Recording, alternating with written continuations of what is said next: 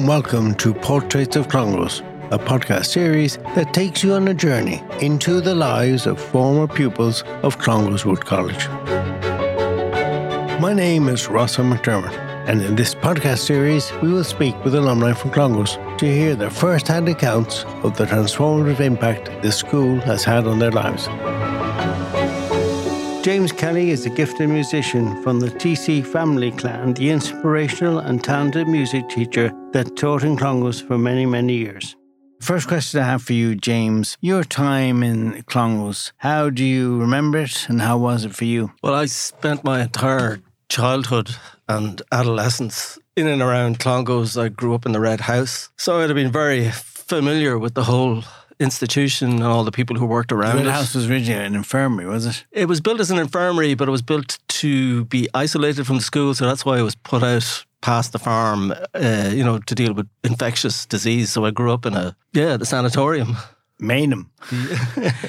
Yeah, that that was uh, it was a great you know experience to go up there because you were literally out and at that time in the middle of the field. Uh, so it was an idyllic place to grow up as a kid, running around. I had the run of the farm, the grounds, the pleasure grounds, and uh, you know, very early memories of the likes of Father Hanley who who looked after the farm. You know, he would chase you off the farm. His refrain was "Hup, two, three," and as soon as you heard that, you knew you'd been spotted. So it was time to exit stage left and run into the pleasure grounds or run back to the Red House. But despite his vigilance, we'd always meander back, and uh, it was literally a playground for you know all those years.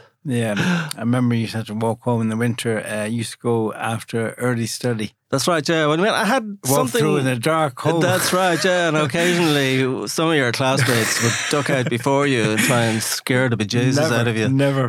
I don't know if you know anything about that, but No, I don't. uh, uh, Tony O'Byrne comes to mind, but myself, Uh, yeah, we used to try and catch you at that, that gate that leads into the road. that's right, yeah, Uh, yeah, you yeah. I wouldn't, uh, I wouldn't walk to the pleasure grounds. It's when it got very dark. But uh, yeah, I mean, I had the same routine as the boys. Obviously, I was going home, Mm.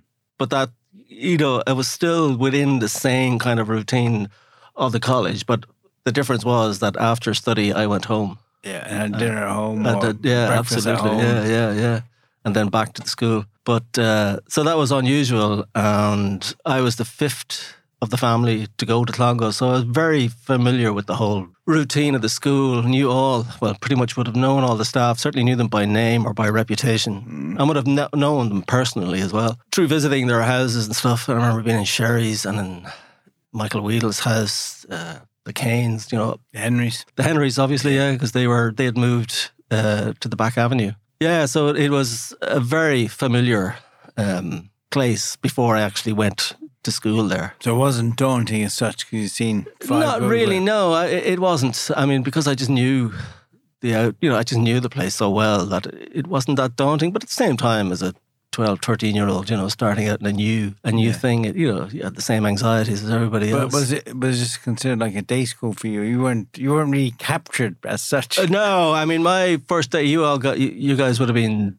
deposited the afternoon before, and you know I'd listened to some of the interviews. Obviously, the lads were just dropped yeah. at the gate, and then had to fend for themselves. For me, it was different. I just strolled in the next day, and uh, I remember. uh, Well, I have two memories. One was my mum wanted me to wear this jacket, which I just didn't want to wear. And how that jacket didn't end up hanging on a tree in the pleasure grounds or in the Gollymockey, I don't know. But uh, I wore it all the way in. I, I didn't like to think of myself as a conformist, but I think I was really underneath it all. Uh, and my second memory was meeting Mick McManus at the back, and uh, a very clear memory of chatting to Mike. And I don't think he's changed that much actually Yeah. over the years. He got a bit taller, maybe Yeah. a little bit, but outside of that, yeah. So yeah, that was my my memory of my first And day. having your father teaching there was Yeah. that a hindrance, a help? Or? Not really, no. I mean, it, it could have been, but no, I didn't find it. So he obviously there was some of the students were very into their music, others maybe not so much. But it, no, it never really hindered me. I remember one occasion when we were up in the uh, up in the choir gallery, and TC had you know he wasn't playing the organ, but he turned around and I thought he was praying. and the next minute he hops up and rushes out, and I'm looking down onto the pews below, and uh, he appeared beside. I think it was. Uh, who was it? Was it Ryan? Um, Cathal Ryan, actually. and he had spotted Cathal with somebody else messing, and he decided to run down and haul the two of them out of it. And I thought, oh my God, what's going to happen here? How's this going to end? But there was no hassle really. Everyone just thought it was hilarious that TC had hopped up and gone down to remonstrate with a pair of them as they were messing during Mass. And was music all in your family, obviously, all the time? Pretty much, yeah. From my earliest memories, there was always music in the house and we were always playing or practicing. I don't think any of us appreciated uh, how talented Thomas Christopher was. Yeah, I mean, he he he had his own. Uh, obviously, outside of teaching, he had his own interest in composition, and he did a lot of arranging. He would arrange stuff for the army bands, the Garda bands, and for the RTÉ orchestras, and had done a lot of work with the likes of uh, the O'Grady's and stuff. And I'd done some composition uh, in his own right. And uh, but yeah, no, he, music was his life. He was completely twenty four hours, seven days a week. and totally. you all inherited that, really, did you? Yeah, well, we were all introduced to it very early. Yeah. Like I was playing the cello, but I was given a violin to play upside down to start my cello uh, oh, career. That how you started? Yeah, we were all started from, you know, as soon as you could walk, mm, wow. you were handed something. I was music in his family then?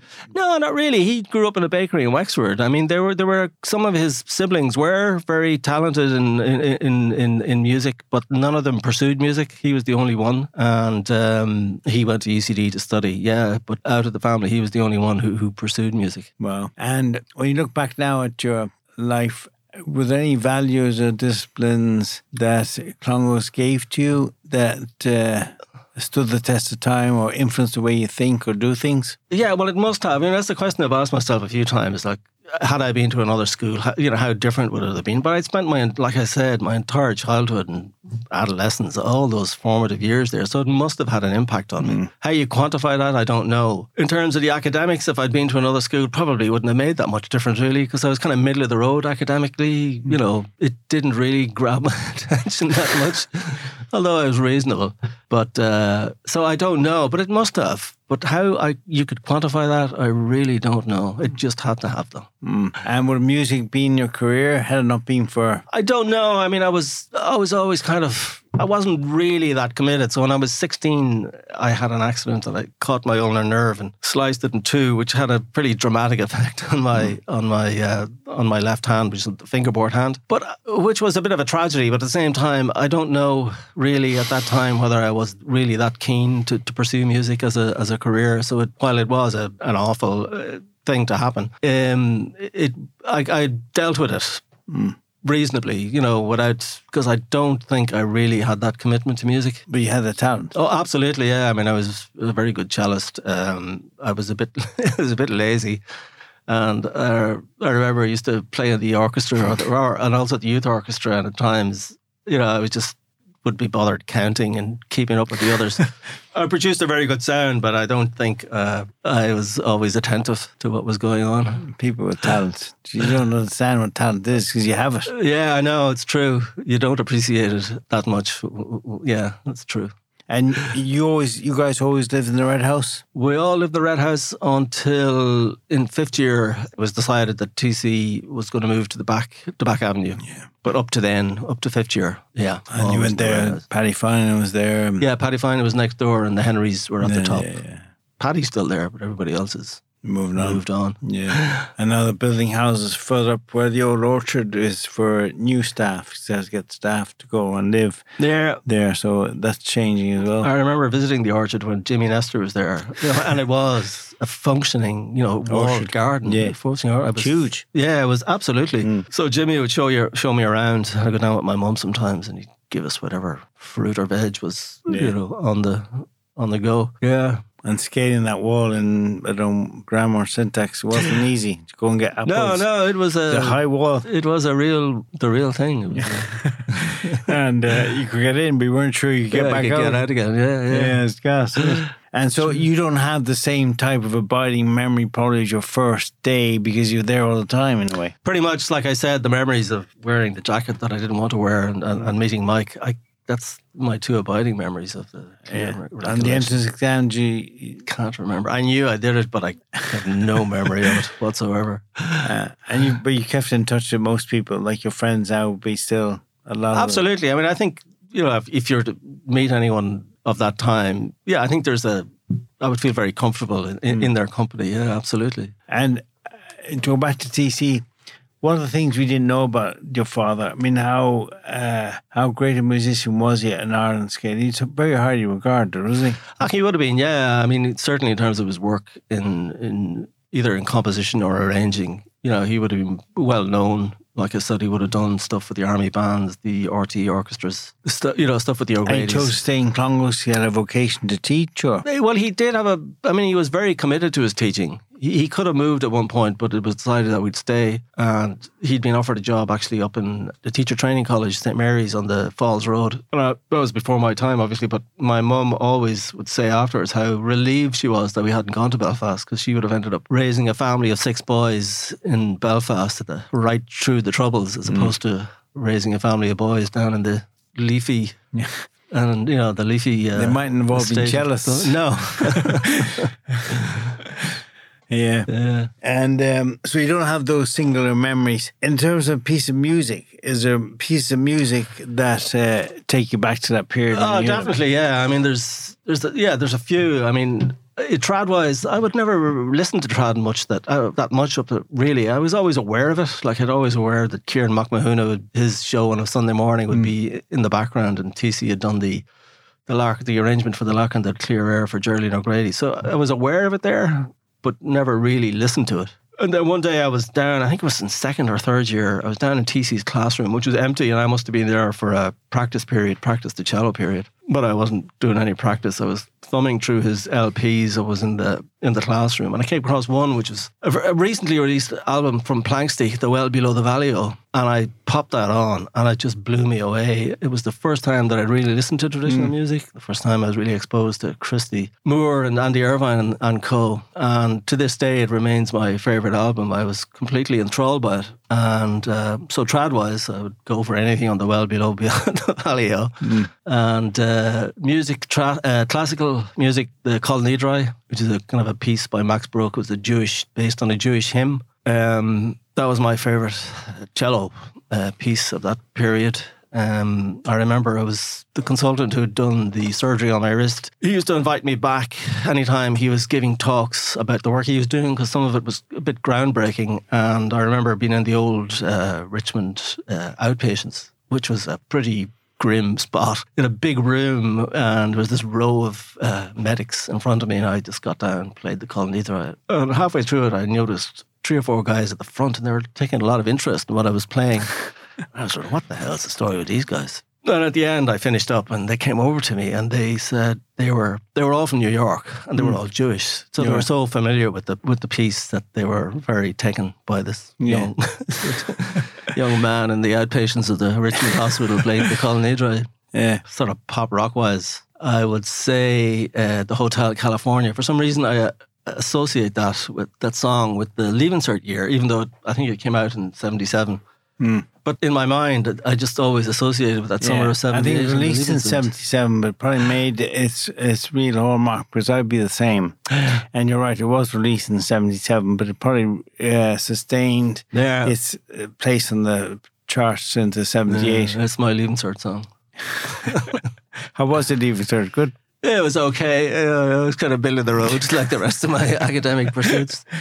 I remember after the Leaving Cert, we went and, and did the matric. I don't know, did you do the Yeah. matric? Yeah. In O'Connell schools? No, I did it. Uh, maybe uh, I can't remember. Uh, I did it in O'Connell schools, and I remember, which was in Summerhill. And at the time, you know, in the late 70s, the Northern Inner City was a pretty intimidating place.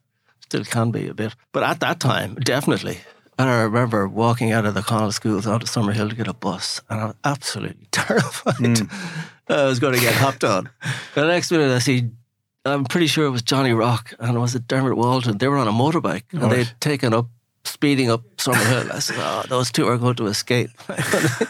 Going to I'm going to get caught here. But uh, some of my best exam results actually were in the matric for some reason. Were they? Yeah, yeah. I got an A in biology. And I remember the next time I met John, what's his name? Biology teacher. John um, Warwick. Ja- yeah. No, no, not John Warwick. Fennel. John, Fennel. John Fennel. Yeah.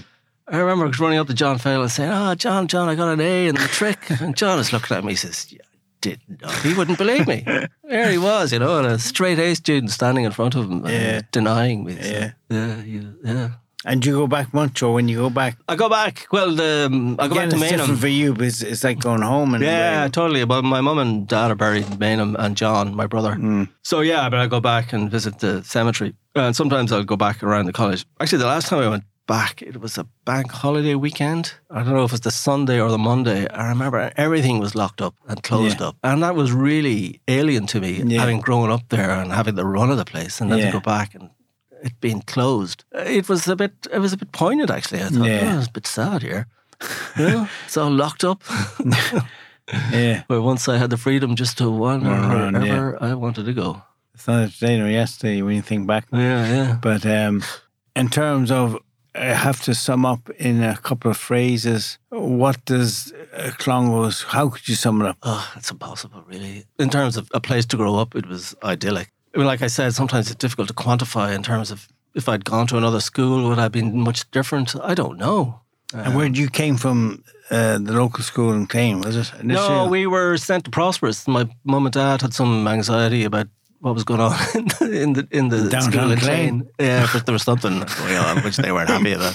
So I was sent up to. uh, We were all actually sent up down to Prosperous. There was a husband and wife team up there, the Brosnans, All right. and Brian Brosnan subsequently. Their son, Oh, wow. he taught in Clongowes. Yeah. He was maths teacher. But yeah, we were sent to Prosperous. Um, so that's where I did my my primary education. Didn't mean Christy Moore up there, no? No, not he. He was from Newbridge, so he Oh, he? he? recorded.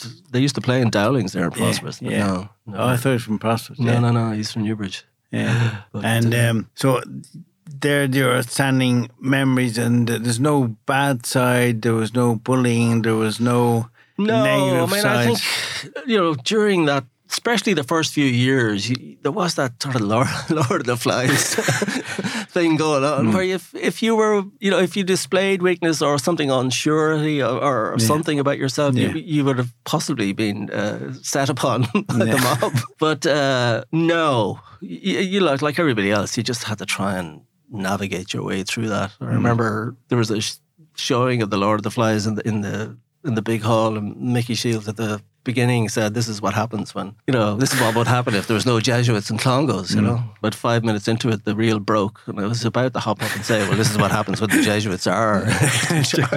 but I thought better of it. You know, I Yeah. thought, oh, maybe keep my mouth shut. You know, Yeah. Uh, Yeah. And your mother's from the north, see? yeah, well, she grew up in. She was from Derry, and then they'd moved to South Armagh, and she spent a lot of time in Newry, where TC was working, and that's where they met. All right. Came south, so she would have come from yeah to, and at that time down to the Red House would have been a big step. You know, it would have hmm. been coming from a small, vibrant little town to Middle of nowhere. isolation. Yeah. To the quarantine station in the middle of the field. Yeah, Yeah. No, that's right. That's why your Clongowes time is so different because you're like a day pupil. yeah, totally. Your father taught there. Yeah, Uh, you still have the heritage of your brothers being there, so Yeah. you had some pre-knowledge. Oh, totally. I mean, I knew all the staff either personally or by reputation. Um, or when, like when I, in my first communion, my mum would send me to confession in the in the in the People's Chapel, and it was the it was the Raz who Was it? who did confession there. I didn't really understand the GDPR of the confessional at the time, you know, the data protection. And I was convinced that if anything I told uh, All right. Be would be related back to TC and the staff. I couldn't bring myself to making a true confession. And yeah, so if I if there is a heaven and I end up in a halfway house, you know, I'm going to uh, you, all, the you got a lot of things Jerry to tell. O'Byrne. It was his fault. Yeah, and so it's all good memories. And uh, do you think we appreciate the legacy of your father? Like talking to other people's where I hear it mentioned. Yeah, definitely. I think those those boys who who were interested in music, yeah, definitely. I mean, for others, maybe it just would have been a passing thing. But yeah, I mean, when you look back on it, like as a school to have three music teachers on the staff, as well as all the other things going on in terms of sport, I mean, it was just incredible. Yeah, And yeah, I mean, I've again early memories from before I went there, being in the car. We used to go up every Wednesday to either the academy or the DIT, the music school, and uh, the, some of the boys would be. Be in the back of the car with us, like you know. I don't know how many people TC stuffed into that car because we would have had violins and cellos. yeah, stuff in as well. I'd say there's a lot of health and safety regulations broken. but yeah, And are you all called TC, by the way? we're all called TC. How would you differentiate? Um, Is there four, five, Well, at and the six? time, you know, you were just an ex-TC who turned up, like you know. So,